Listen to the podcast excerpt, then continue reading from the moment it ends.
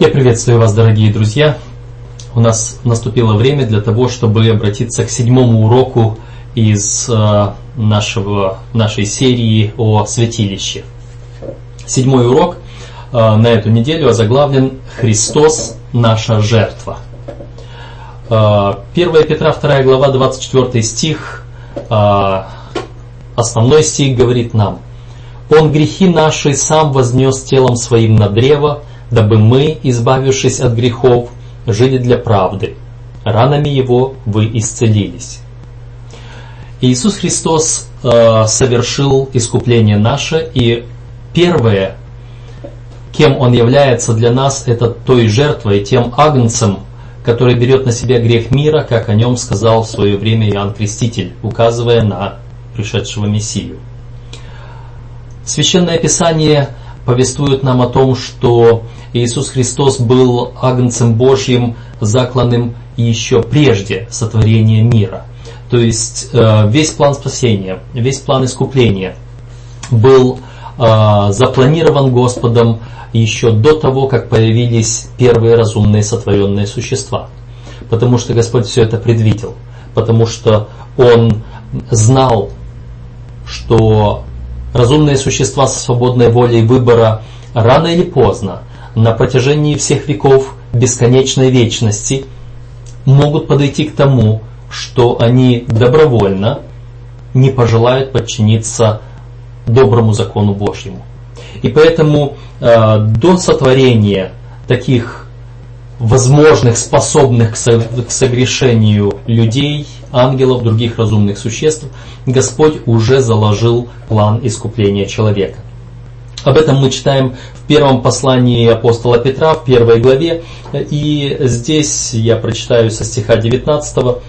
«Но драгоценную кровью Христа, как непорочного и чистого агнца, предназначенного еще прежде создания мира, но явившегося в последние времена для нас, уверовавших через Него в Бога, который воскресил Его из мертвых и дал Ему славу, чтобы вы имели веру и упование на Бога. То есть апостол Петр говорит нам, что Иисус Христос как агнец был предназначен прежде сотворения мира. То же самое мы находим и в таком кратком упоминании в книге Откровения в 13 главе, э, в 8 стихе, где сказано, что Иисус является агнцем, закланным от создания мира.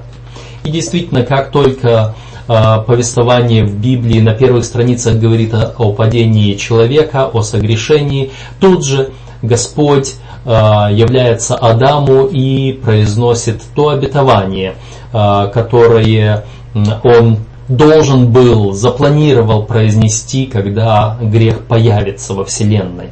Он э, обещал, что явится семя жены, которое поразит змея в голову. Итак, мы сегодня рассматриваем роль Иисуса Христа именно как жертвы.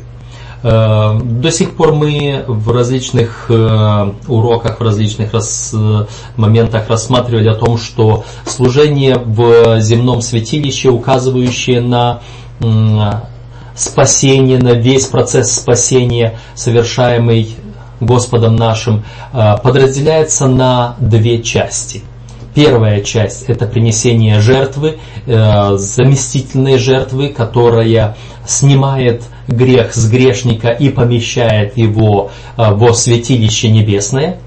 И вторая часть – это часть э, искупительного служения или часть очищения, когда тот грех, который накопился во святилище, удаляется оттуда навсегда. А, вторую часть служения, искупительную, очистительную часть а, мы будем изучать на следующей неделе, где будем рассматривать Иисуса Христа как нашего первосвященника. А, следующая неделя именно так будет называться урок «Христос наш первосвященник». А сегодня мы рассматриваем первую часть Иисуса Христа как жертву нашу. Со времени первой жертвы, принесенной Адамом и Евой в Эдемском саду, и до э, последней жертвы, которая э, так и не была принесена э, в храме Иерусалимском, когда завеса раздралась сверху донизу в момент, когда Христос на Голгофе умирал. все эти жертвы указывали на грядущего Мессию. Принося жертву, заколая жертвенное животное, ягненка или козленка, теленка или э, горлицу, эм, согрешивший человек тем самым принимал на веру и свидетельствовал об этом своей жизнью, своими делами, что он верит в э, буквальное исполнение обетования, данное человеку в Едемском саду Богом, что Мессия, Искупитель, Помазанник Божий придет и возьмет на себя грех человека. А пока это производилось в виде обряда, в виде э, передачи греха путем пролития крови, и внесение этой крови в святилище земное. Итак, что мы видим? Что первое хотелось бы, на что первое хотелось бы обратить внимание в а, изучении этого урока? Книга пророка Исаии. Евангелие в Ветхом Завете. Глава 53. Глава, которая э, представляет нам страдающего Мессию. Это глава, которая для многих иудеев на протяжении веков была а, камнем преткновения, потому что они всегда ожидали Мессию царствующего, Мессию прославленного, Мессию побеждающего, Мессию, который дарует им а, вечное благо. Им так не хотелось видеть Мессию страдающего. Э, вплоть до того, что появлялись э, версии о двух Мессиях, которые должны прийти. И они ожидали, конечно, того, который им более приятен. Но тем не менее, здесь, когда мы говорим эм, о жертве Иисуса Христа и открываем, э, я бы сказал, Евангелие от Исаии, 53 главу мы смотрим, и мне хотелось бы обратить внимание здесь на э, два важных стиха. На два важных стиха, которые позволят нам э, более четко представить то, что совершает Иисус Христос. Это стихи 6 и 11 из 53 главы книги пророка Исаии. Шестой стих. «Все мы блуждали, как овцы, совратились каждый на свою дорогу, и Господь возложил на него грехи всех нас. Итак, э, наши грехи были возложены на этого Мессию, который э, взял на себя на наш, наши немощи и понес наши болезни, который был уничижен Богом за нас. Вот это перенесение греха, нашего греха на Мессию, на Спасителя, на Сына Божьего, на Агнца, закланного от создания мира, вот это перенесение греха э, является некой Божьей тайной. Сегодня э, люди пытаются э, докопаться до механической сущности перенесении греха. У нас уже были вопросы, те, которые вместе с нами разбирают урок э, э, с того момента, когда мы начали делать эти записи, э, уже видели, слышали ответы на некоторые вопросы в отношении того, а каким образом вообще кровь может переносить грех, и действительно ли грех может быть перенесен. Мы говорили о том, что это символика Грех не есть нечто материальное. Грех – это наши отношения с Богом. Грех – это наше состояние. А, грех – это когда мы отворачиваемся от Бога, от того, что Он предлагает нам, от Его закона, от Его воли, и живем собственным умом, который есть не собственный, а находится под впечатлением эм, того же самого древнего змея, того же самого дьявола и сатаны, который пытается искусить нас и увести нас от Бога.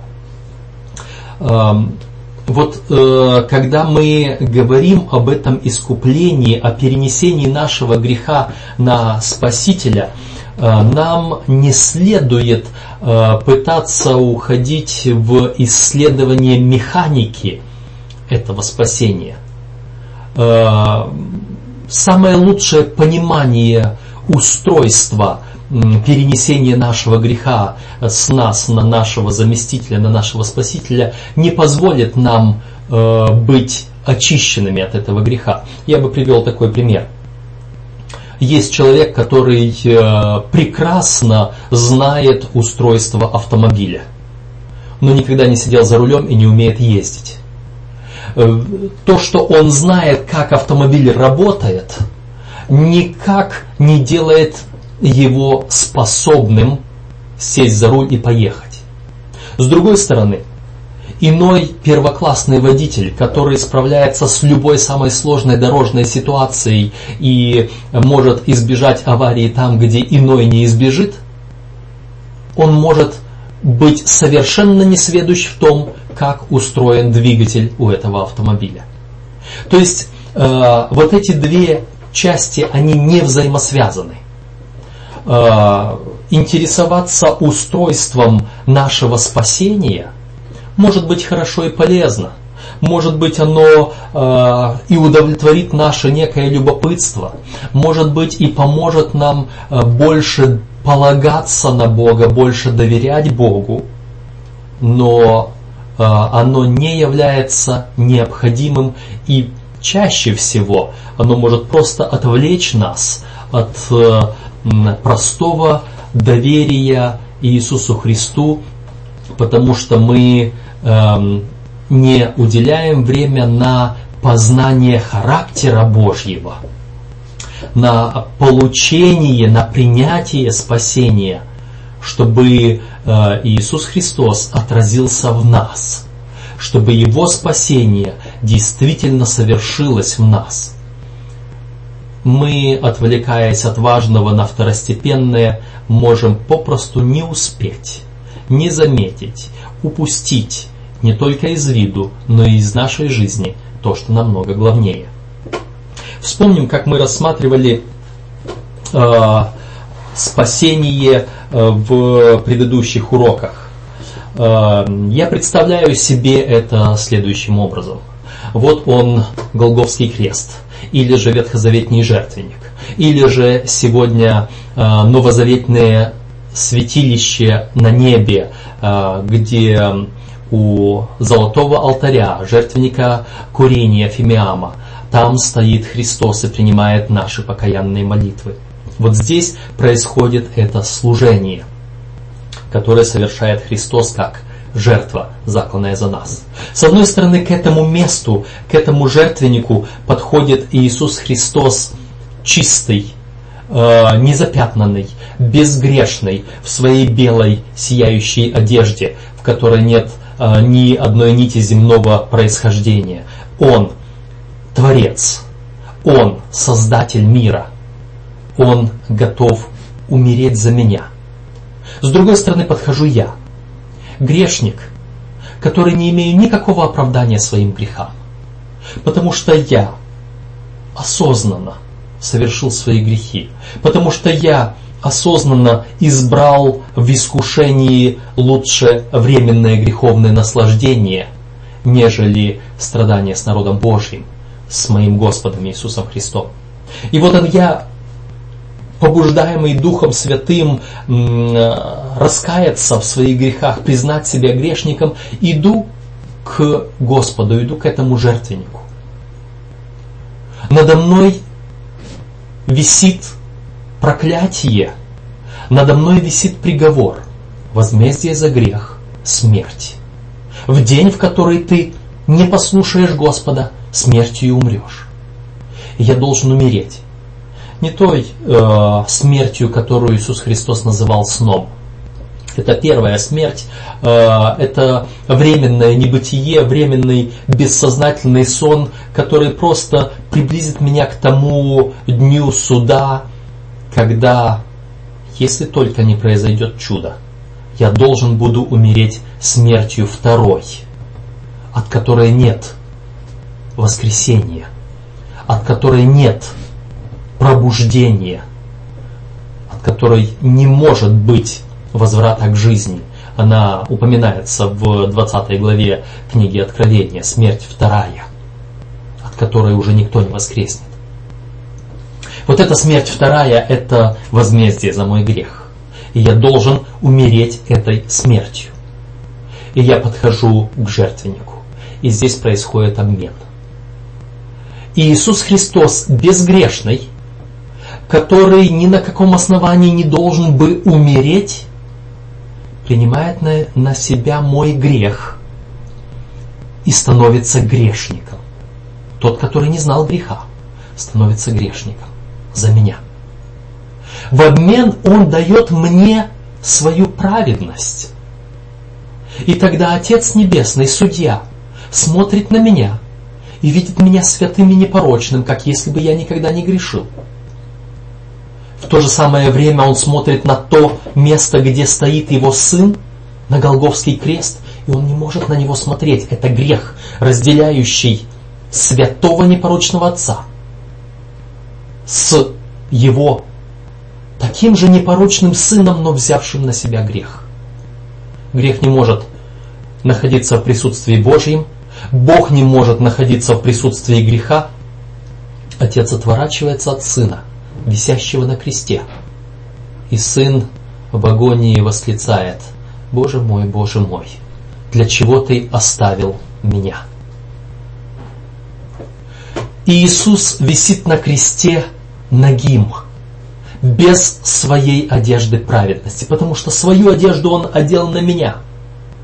Снял с меня мои лохмотья, нет, даже не лохмотья, даже не опоясание из увядших листьев, Он снял с меня наготу мою, в которую я облегся, если можно так сказать, или в которой я оказался после согрешения. И эту наготу Он на себя взял. И таким нагим он висел на кресте, неся на себе мой грех, отпустив меня, чтобы жить вечной жизнью, будучи оправданным. Христос умер второй смертью за меня. Христос умер за грех, понес на себе возмездие греха. И вот потому, второй стих в 53 главе книги пророка Исаии, это 11 стих, который я хотел прочитать, сказано, «На подвиг души своей он будет смотреть с довольством. Через познание его он, праведник, раб мой, оправдает многих, и грехи их на себе понесет». Об этом было сказано пророком Исаией, когда он говорил о страдающем Мессии, об этом рабе Божьем, который станет причиной искупления, причиной спасения людей. Итак, вот она жертва. Вот он Христос. Он должен был понести грех грешника на себе. Каким он должен быть? Он должен быть достаточной жертвой. Достаточная жертва в первую очередь должна удовлетворить требования закона. Опять-таки я возвращаюсь э, к тому, что многие сегодня э, ищут э, разобраться в механике спасения. И в данной ситуации ищут разобраться в механике достаточности жертвы Иисуса Христа. Буквально на этих днях когда я э, получал вопросы э, от нашей аудитории в отношении этого урока, приходили и вопросы касательно э, личности божества, касательно устройства божества, споры в отношении Троицы, триединства Бога, эм, божественной сущности Иисуса Христа, природы божественной природы человеческой в Иисусе Христе. И э, хотя эти э, рассуждения, эти споры, эти попытки э, вникнуть в то, что лежит за пределами вообще возможности человека понять, э, люди пытались утверждать следующее, что Э, и тринитарии и антитринитарии подчас сходятся в одну единственную точку в отрицании искупительной жертвы Иисуса Христа, в том, что они говорят, Бог умереть не мог, в Иисусе Христе умерла человеческая природа только. Э, я не стану сейчас останавливаться на, именно на этой детали – я только хочу предвосхитить этот вопрос, который может возникнуть в наших классах субботней школы, когда мы будем эм, касаться вот этого вопроса достаточности жертвы Иисуса Христа. Была ли достаточная жертва Иисуса в его человеческой природе, или необходимо было, чтобы Иисус умер в его божественной природе, а мог ли Э, могла ли божественная природа Иисуса Христа умереть вообще? Я хотел бы, чтобы вот этот механический вопрос был снят с повестки дня – для этого я прочитаю тот текст, который я обычно, э, с которого я обычно начинаю э, рассуждать вопросы о триединстве Бога и о других э, вопросах божественной природы. Это э, послание апостола Павла к римлянам, первая глава. Послание апостола Павла к римлянам, первая глава, и здесь я прочитаю несколько стихов, начиная с 18. «Ибо открывается гнев Божий с неба на всякое нечестие и неправду человеков, подавляющих истину неправдою. Ибо что можно знать о Боге, явно для них, потому что Бог явил им. Ибо невидимое Его, вечная сила Его и божество – от создания мира через рассматривание творений видимы, так что они безответны. Но как они, познавши Бога, не прославили Его как Бога и не возблагодарили, но осуетились в умствованиях своих и омрачилось несмысленное сердце их, называя себя мудрыми обезумели и славу нетленного Бога изменили в образ, подобный тленному человеку то и предал их Бог в похотях сердец их нечистоте. И так далее. Этот текст говорит нам, что есть определенный предел в нашем понимании Бога. Точно так же, как я часто говорю, ползающий по э, моему э, ботинку муравей не может понять, что происходит в моем сознании в этот момент, точно я точно так же я. Не могу понять, вот здесь, находясь на земле, которая является подножием ног Божьих, не могу понять мудрость Божью. Не могу понять сознание Божье. Не могу понять его мысли. Пророк Исаия говорит, мысли мои не мысли ваши. Как небо выше земли, так мысли мои выше мыслей ваших, и пути мои выше путей ваших. Но не способен человек понять механику.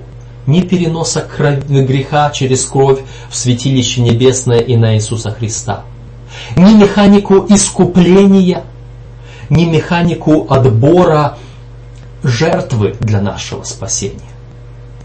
Если Отец Небесный признает жертву Сына достаточной, кто я, чтобы об этом спорить.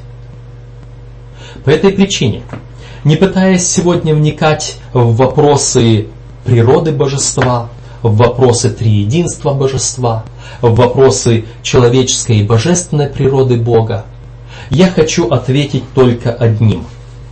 Если Священное Писание говорит, что жертвы Иисуса Христа было достаточно, чтобы искупить и меня, и тебя, и весь мир – то это так. Вне зависимости от того, понимаю ли я этот вопрос или не понимаю. Это так. Если мы будем пытаться вникать в этот вопрос, то произойдет то, что здесь написано. Что познавший Бога, спасшего нас, Иисуса Христа, мы не прославили Его как Бога, не возблагодарили, но осуетились в умствованиях своих – вот когда вместо того, чтобы сказать, Господи, благодарю Тебя за спасение, которое Ты совершил, я начинаю задавать вопрос, а Господи, а Ты эм, имел право его совершать? А Ты смог его совершить должным образом? вот тогда я в суете своих, в умствованиях своих ухожу от Бога, и тогда я, как здесь сказано, становлюсь безумным в своем мудрствовании, потому что славу нетленного Бога я превращаю в образ, подобный тленному человеку. Все познается в сравнении. И поскольку говорят, человек есть образ Божий, то пытаются Бога свести к образу человека и примерять Бога к нашему человеческому сознанию, к, нашему, к нашей человеческой природе. Точно так же, как говорят, что человек не может быть триединым, три человека не могут быть одним человеком, то значит мы должны сразу же перечеркнуть любое, любую возможность триединства Бога. Абсурд. Точно так же и здесь. Я думаю, что этого свидетельства апостола Павла достаточно для того, чтобы мы прекратили споры не только о природе Бога, но и главное о достаточности Его жертвы, жертвы Иисуса Христа. Иисус, э, вернее, Отец избрал метод спасения пролитием крови своего Сына. Он посчитал это единственным методом. И по этой причине мы в прошлых уроках, в прошлых комментариях говорили о том, почему именно кровь. Да, Господь мог бы сказать, что не жертва животного, а, скажем, сожигание растения. И что бы мы сказали?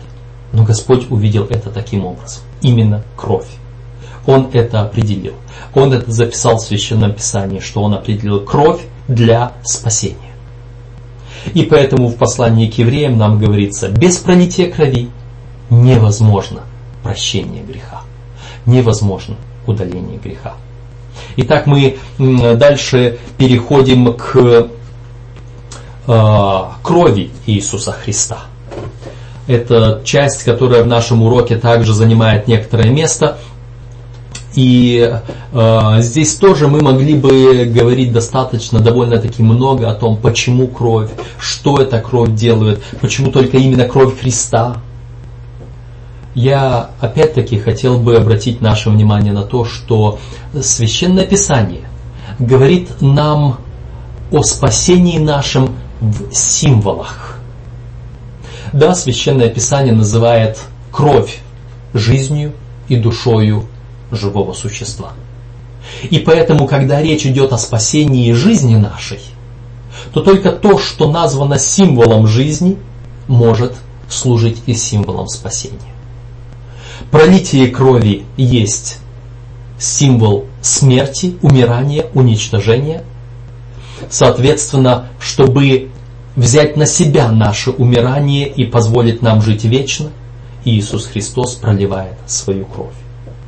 Э, в послании к евреям в 9 главе есть много прекрасных стихов, которые предложены нам в нашем урочнике для того, чтобы обратить внимание и увидеть значимость пролития крови Иисуса Христа э, в нашем искуплении. По этой причине мы начинаем понимать значимость пролития крови жертвенного животного для нашего спасения и значимость, почему кровь использовалась для переноса нашего греха э, с жертвенного животного во святилище. Э, далее мы, э, прежде чем скажем еще об одном, затронем еще один важный вопрос, э, заданный нам по этой теме, хотелось бы еще в двух словах обратить внимание на э, важность того, чтобы жертва была без порока. Что такое порог? Что такое недостаток? Что такое грех? Грех, значение этого еврейского слова означает не попасть в цель, промахнуться. Что такое порог? Да это в принципе то же самое. Когда мы не видим того, что должно быть. Он должен был быть идеальным, он должен был попасть в самую точку, а он где-то мимо, где-то рядом, где-то не дотянул. Каждая жертва, которая приносилась в Ветхом Завете, она должна была быть без, как написано, пятна и порока. И Иисус Христос должен был быть без греха. Точно так же чистый и непорочный агнец. Потому что если бы у него был грех, если бы у него был недостаток, он не смог бы стать моим заместителем. Он должен был бы умереть за себя, за свой грех, за свой недостаток.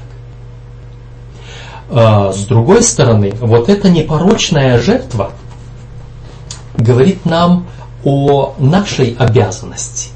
Потому что когда происходит обмен, то, что Христос имеет свою непорочность и свою вечную жизнь, а я имею свой грех и свое э, обречение на смерть, когда мы с ним обмениваемся, я не просто получаю жизнь Иисуса Христа, я не просто получаю право на вечное существование в Его Царстве впоследствии, я получаю Его непорочный характер, Его праведность, которую должен сохранить непорочности.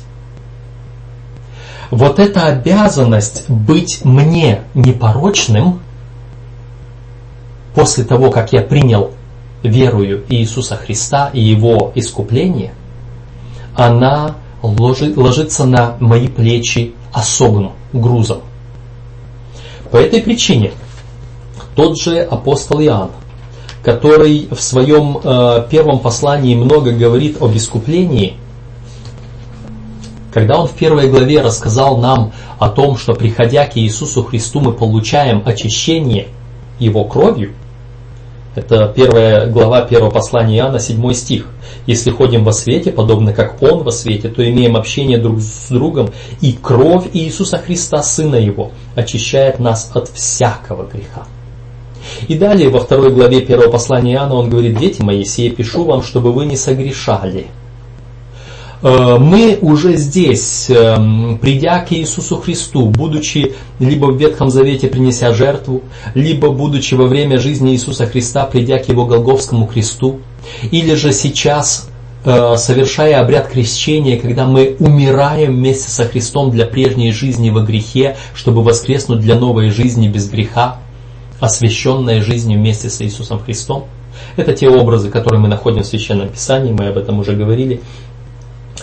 Э, когда мы поднимаемся для этой безгрешной жизни, мы должны жить без греха. Однако, дети мои, сие пишу вам, чтобы вы не согрешали. А если бы кто согрешил, то мы имеем ходатая пред Отцом Иисуса Христа, праведника. Э, Все же мы согрешаем. Все же мы не способны удержать вот эту святость и непорочность, которую получили от Него. Этого есть много различных причин. Мы сейчас не говорим о причинах наших, нашего греха, нашего падения. Мы только констатируем факт. Мы продолжаем падать, грешить, ошибаться. Умышленно или неумышленно. И поэтому нам нужен Спаситель. И этот Спаситель, как мы видим из э, э, послания Иоанна, из первого послания Иоанна второй главы, это ходатай – когда мы впервые приходим ко Христу, мы приходим к Голгофе. Когда мы после Голгофы идем дальше по жизни, уже получая освящение, взращивая в себе характер Христа, следуя за Ним все выше и выше до, до тех пор, пока не дойдем до меры полного возраста Христова, взирая на славу Его, пока мы не преобразимся от славы в славу до Его совершенства – это наш путь возрастания во Христе. Э, мы э, по мере нашего продвижения согрешаем. Как Иисус Христос образно представил это в том, что ноги наши пылятся, и нам нужно омыть ноги наши в символе принятия вечери Господней. Вот в это время нам нужен Искупитель ходатай, который продолжает совершать наше искупление. Но сказано, что Иисус Христос не имеет нужды каждодневно умирать.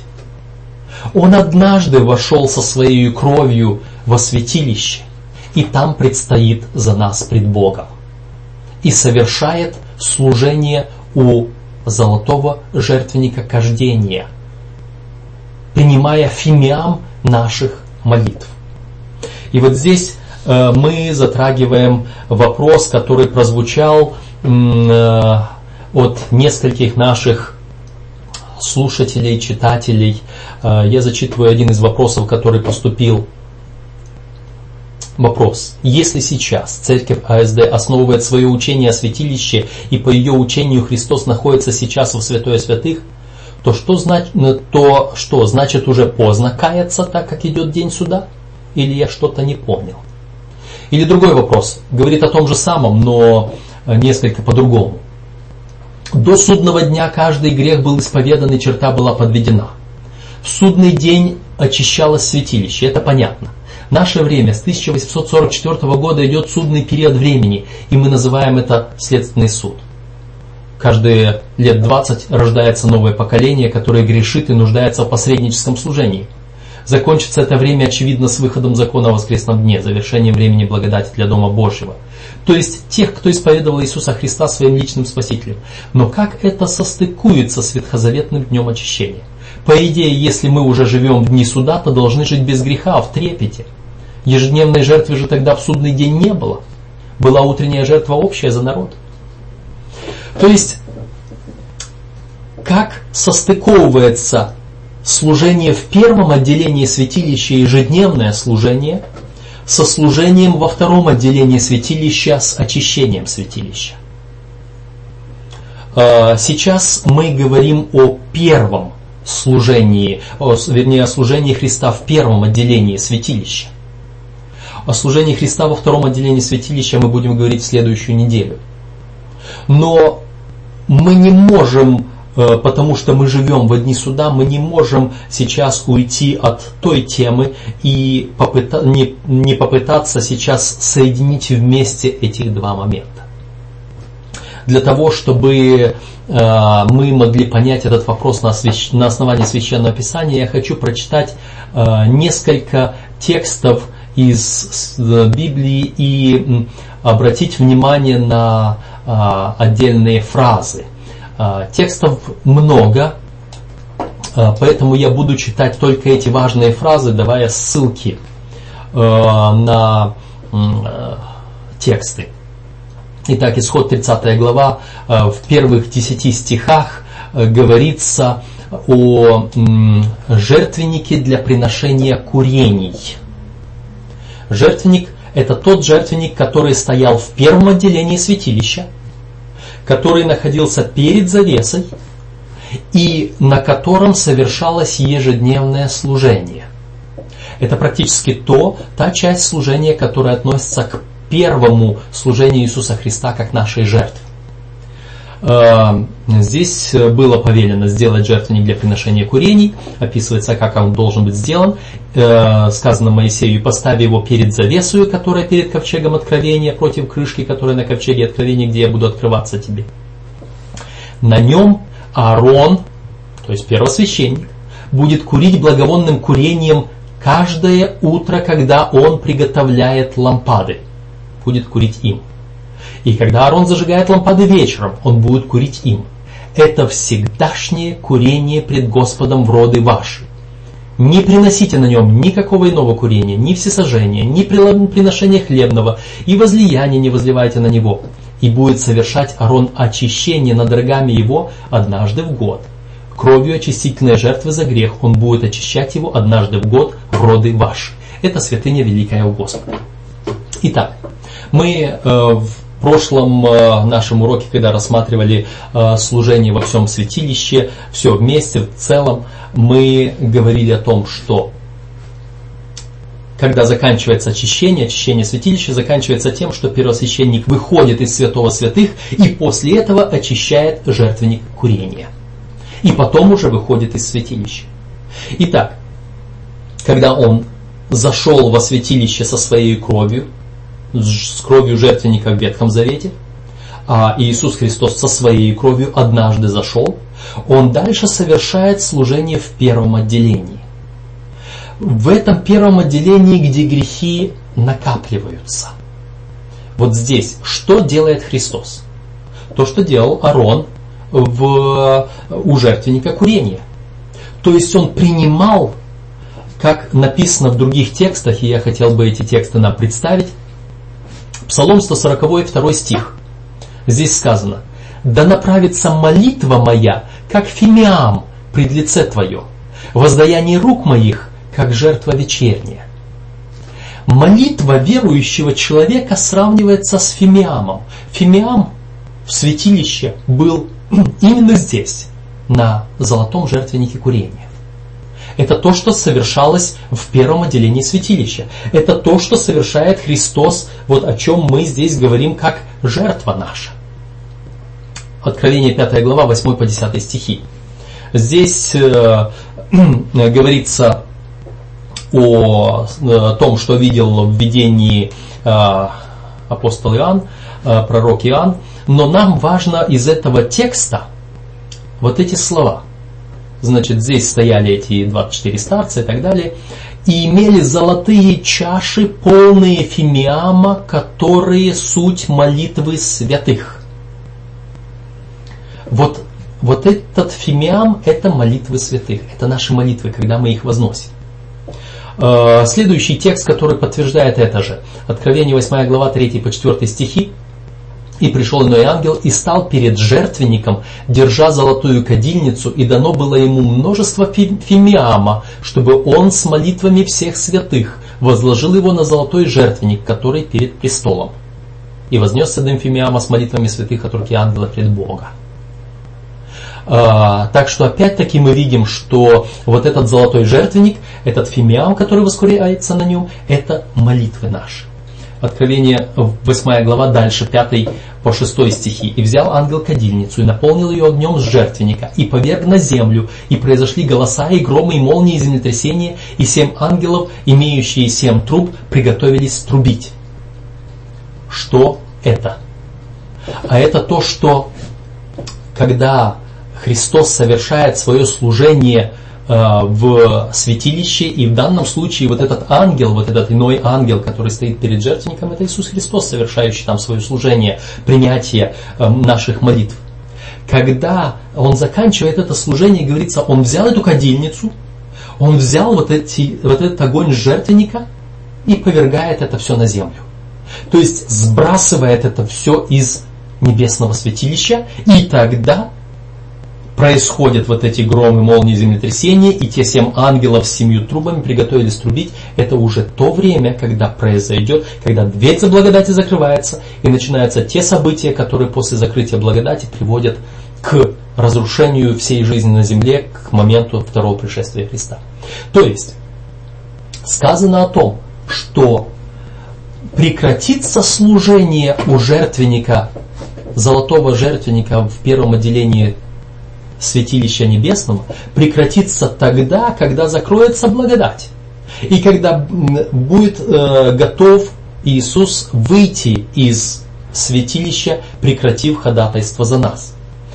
Эм, подобный текст, числа 16 глава, 46 стих, «И сказал Моисей Арону, возьми кадильницу и положи в нее огня с жертвенника, и всыпь курение, и неси скорее к обществу, и заступи их, ибо вышел гнев от Господа, и началось поражение».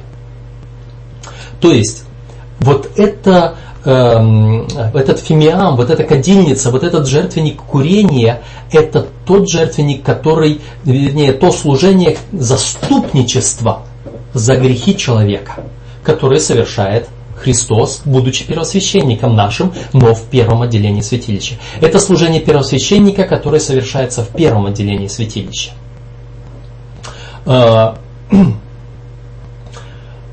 Эм, таким образом, э, мы смотрим на вот это служение, и мы говорим, э, что когда происходит даже второе служение Христа по очищению святилища, там оно происходит до самого последнего момента и служения у жертвенника курения.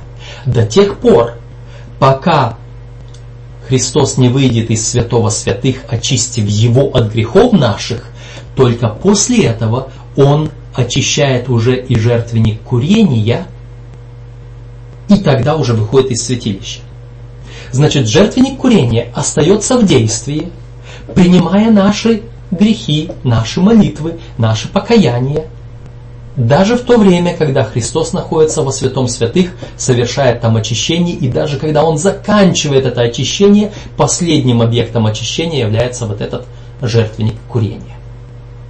И тогда наши грехи выносятся. Значит, мы сегодня живем в судные дни.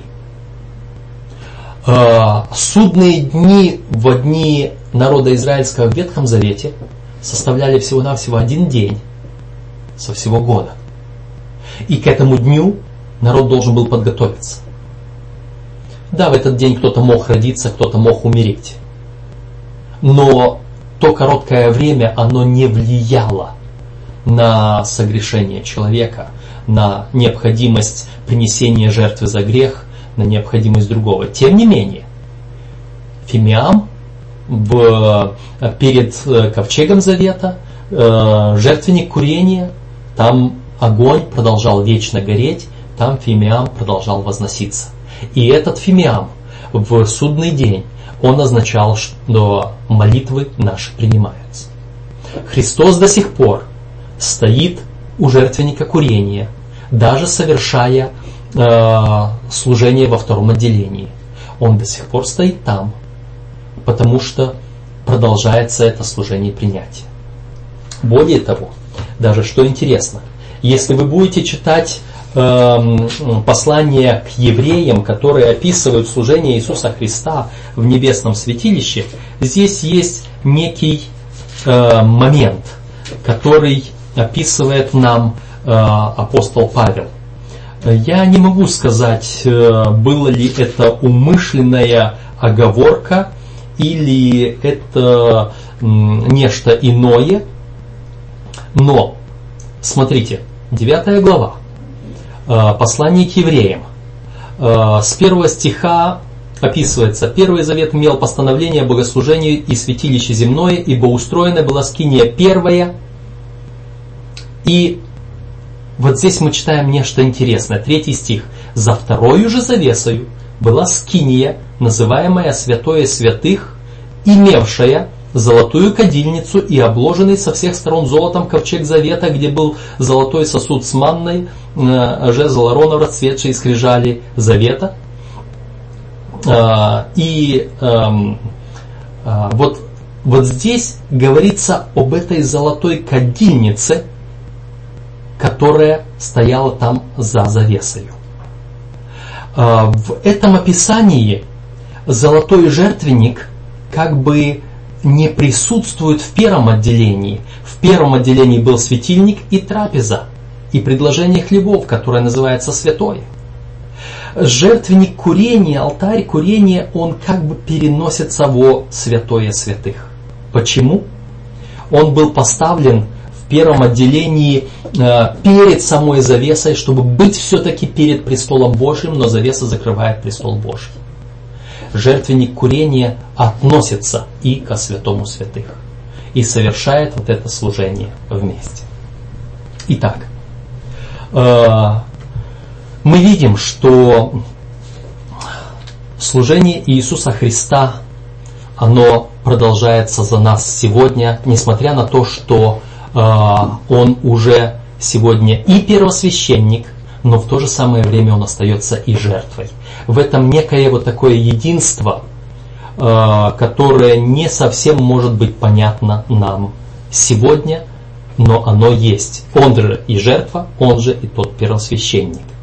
А, об этом мы поговорим немного позже в следующем уроке, когда мы будем рассматривать его как первосвященника. А, у нас есть еще один интересный момент в уроке, который а, озаглавлен у нас «Великая опасность». В послании к евреям Павел не просто сосредотачивается на теологическом понимании жертвы Христа, но также и объясняет некоторые практические стороны.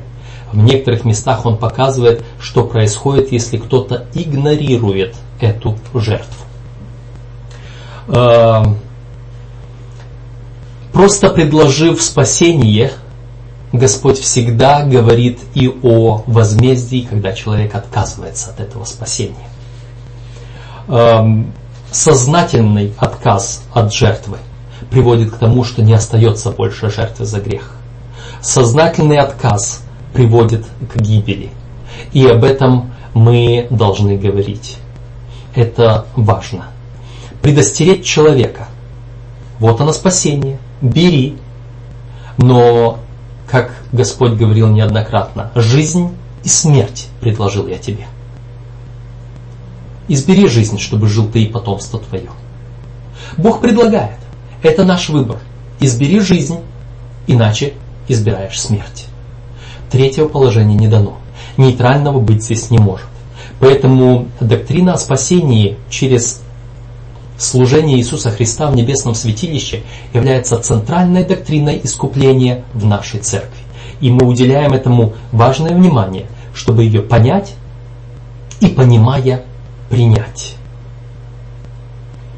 А, хотел бы обратить внимание еще на а, пару моментов, э, которые здесь имеются у нас в конце в вопросах для обсуждения – как осознание заместительной смерти Христа помогает нам уберечься от идеи спасения делами? Разве могут наши дела что-то добавить к тому, что сделал для нас Христос, умерев вместо нас? Что является нашей частью в спасении? Э, интересная мысль, которая, э, которую я встретил на этой неделе, э, подготавливаясь к этому уроку, заключалась в том, что завет, который заключен Богом с человеком, он отличается от простого договора. Есть договор между человеком и человеком на равных – когда от каждой стороны нечто зависит, и каждая сторона может так или иначе повлиять. Это две равные стороны. Каждая сторона может завет этот нарушить, каждая сторона может завет этот исполнить. Завет, который заключает Господь, больше похоже на завещание, которое производится не на равных, не на равном договоре двух сторон, а когда одна сторона имеет все в своей власти, а другая сторона только может либо принять, либо отвергнуть. А, что мы можем сделать в данном случае? Мы можем либо принять, принять что? Спасение? Какое спасение? Мы говорили о принятии характера Христа. Либо мы можем отвергнуть, отвергнуть характер Христа. Если мы в своей жизни не проявляем характер Христа, мы не приняли его спасение. Мы тогда э, не сделали то, чего должны. Чем являются наши дела в нашей жизни? Наши дела не являются тем, что нас спасает или что нас губит. Наши дела совершенно не имеют отношения к нашему спасению, но наши дела имеют отношение к проявлению нашего характера. Заметьте, доброе дело может быть результатом и доброго характера, и злого характера. Иногда человек из злого побуждения делает другому нечто доброе с определенной целью, злой целью, корыстной целью, а может быть э, с каким-то подвохом. Он делает доброе, а может даже по ошибке. С другой стороны, злое дело может быть проявлением как злого характера, так и доброго характера. Иногда человек из добрых побуждений просто в силу своих ограниченных способностей делает что-то злое. А иногда это злое является просто частью доброго. Врач, который причиняет боль уколом или хирургическим вмешательством, он делает злое или доброе, смотря на что мы смотрим. Если мы смотрим на одну небольшую деталь, она кажется злой, он причиняет боль, страдания. Но в результате он делает доброе. То есть Само по себе дело не является индикатором того, спасен я или не спасен, и не является определением моего спасения или гибели. Оно не играет роль, оно не связано с этим. Оно связано с тем, чтобы явить, какой характер я имею, Божий или не Божий характер. Так что нашим делом является позволить Богу развивать в нас Его божественный характер. А, каким образом это сделать? В том же самом послании к евреям, в 13 главе, апостол Павел говорит, взиранием на Христа, размышлением об Иисусе Христе. И к этому мы подходим к последнему из вопросов для размышления. Здесь сказано, Эллен Уайт говорила, что было бы полезно каждый день проводить один час в размышлениях о жизни Иисуса, особенно о последних событиях Его жизни. Как эти размышления могут помочь нам укрепить наши взаимоотношения со Христом, а также больше оценить то, что Он сделал для нас? Ответ на это простой. На что мы взираем, в то и преображаемся. По-русски говоря, с кем поведешься, от того и наберешься. Э, апостол Павел говорит, что э, взирая на славу Господню, мы преображаемся в тот же образ от славы в славу, как от Господня Духа. Вот это взирание, вот это размышление, вот это общение с нашим Господом, оно играет одну важнейшую роль преобразование нашего характера, наше освящение, наше наделение праведностью Божьей. Вот этот этап нашего становления и возрастания во Христе, когда мы становимся все более и более похожими на Него. Вот это то, что делает или каким образом мы э, принимаем спасение нашего Господа. Э, на этом мы э, за, закончили разбор этого урока э, жертвы как э, Иисуса Христа как нашей жертвы. И может быть э, для того, чтобы